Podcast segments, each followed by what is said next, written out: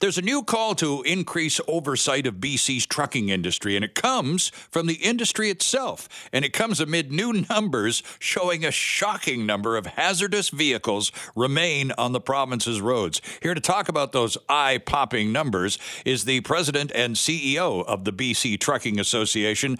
Dave Earle is with us. Dave, good morning and welcome. Good morning. Thanks for having me. Well, it's good to have you with us. A strange story that brings you to our attention, Dave. We haven't talked to you since the floods out in the valley a good while back, but now there's new stats from the Commercial Vehicle and uh, Safety Enforcement Branch. Those are the guys who test trucks at the roadside, and the numbers from last year's testing are quite arresting. Uh, no pun intended there, Dave, but as it turns out, they tested close to 28,000 trucks and only 6% of them passed the tests and were allowed to drive away without any paperwork attached. What goes into a roadside test, first and foremost? Well, it's an interesting question, uh, Sterling, and one of the things that we really applaud CVSE, the Commercial Vehicle Safety Enforcement Branch, for doing is being focused on their inspections. So these aren't 28,000 random inspections. These are mm-hmm. targeted inspections for vehicles that either approach a roadside check that many of your listeners may see, uh, or that go through a scale, and where an officer takes a look and says, you know, I don't like the looks of that there vehicle, literally, and says, right. there's something about it that gives me pause, and they pull it out of traffic to have a look. So that targeted approach is, in our view, is a really smart one uh, because you're looking at units that you suspect have something wrong before you even really look at them closely. Right. And if it looks uh, wrong, even from a distance and a sort of a cursory glance, even though the person doing the glancing is a professional, if, the, mm-hmm. if, if, it's a, if it's almost a gut feeling that person gets and says, I need to take a further look here. Or it's even obvious. Literally, a burned out indicator bulb on a trailer is going right. to get you pulled in. Ah, you know, okay. So it can be something as minor as that. It can be something like, well, you know, this truck looks like it's awfully old, you know, or maybe we should have a closer look. Um, it can be very obvious, or it could be a tummy test, and uh, that's what they do is they target their inspections. And you are in favor of this. Uh, you and the Trucking Association are very much on side with this routine and random uh, testing done by these professionals frequently. Absolutely Absolutely. Couldn't be happier to see it, and we'd like to see it more. And it's also important, I think, to let BC listeners know, Dave, that truckers in this province are required to have their vehicles checked twice a year, every year, aren't they? That's correct. It's the most stringent requirement anywhere in North America, where vehicles are inspected twice a year at a licensed inspection facility. So your your listener may ask then, well, how do these things happen? You know, how sure, do we yeah. end up with 7,500 vehicles being pulled out of service? Like anything, there's a continuum of things that can get you a ticket, a fine, an out of service order, what are called national safety code points. There's a whole bunch of things that are used in the enforcement world. Um, an indicator light, you know, literally like one of the lights that you'll see among the half a dozen along the back of a trailer, if one of those is out, that's a fail. Hmm. Now, you're not going to be pulled out of service because of that, but that sure. is one reason that you can have a fail. Out of service violations can be very serious or they can be paperwork related.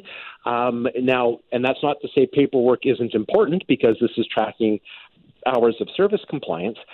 But I think what's important to recognize is not every out of service violation presents an immediate risk to the traveling public. Okay. So let's talk a little bit about the other thing that you brought up on television the other night, the the detailed carrier profile. It's a it's a national thing. It's a, it's mm-hmm. a it's a safety record that a, a commercial operator is is required to to have at all times. Tell us more about that and why you're so in favor of it.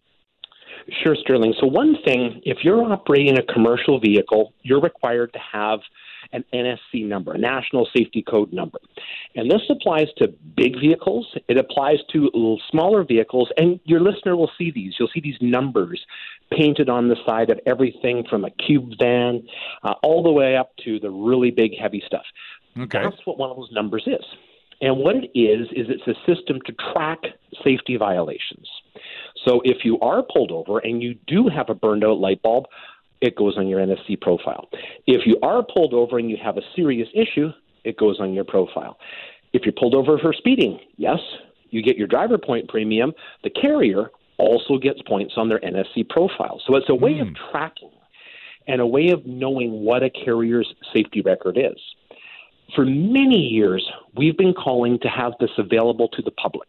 Right. We think the public and particularly customers should have full and transparent access so they can know when they go out and they want to hire Sterling Fox's, you know, cartage company, well, what's their record like? Sure. Now, nothing prevents you from asking a carrier for that, and we encourage customers to do that and to have a conversation with them. But many people don't know it exists or aren't comfortable asking for it or are being provided with incorrect information from carriers who aren't as open and transparent as they should be. Mm-hmm. So we've been saying make it available so everybody can see what's going on. And what's the likelihood of that happening, Dave? Really good. It's just taking time, and it's taking much more time than either we or, to be very fair, the Ministry of Transportation would like. Uh, it's a serious undertaking to be able to go in and look at data that people will make commercial decisions based upon. Yeah. And what I mean by that, Sterling, is if you think about it, it's like your own credit record. Um, how many times do you check that to make sure that it's correct? Because if it's not, you may have a hard time getting a mortgage or a loan approved. And then you have to have a process to be able to correct it. Well, it's the same thing with this. If the data isn't 100% and there's not a quick and easy and efficient way to correct mistakes, then it can create problems. So it's nice to think that we can get there quickly. Um, the ministry is working on it. They have committed to continue to work on it. They, as much as we want to see it, um, but really, it, it's time for action. You know, let's figure Indeed. out a way to get this done and make it happen. Indeed. It's certainly a worthwhile effort, and I'm glad to see you're leaning into it as heavily as you are, Dave. Uh, I'm afraid I'm out of time this morning, but as this gets closer, and particularly as it gets close to implementation, can we have another chat about it so then we'll know what questions to ask when the information is available to us so we get it right?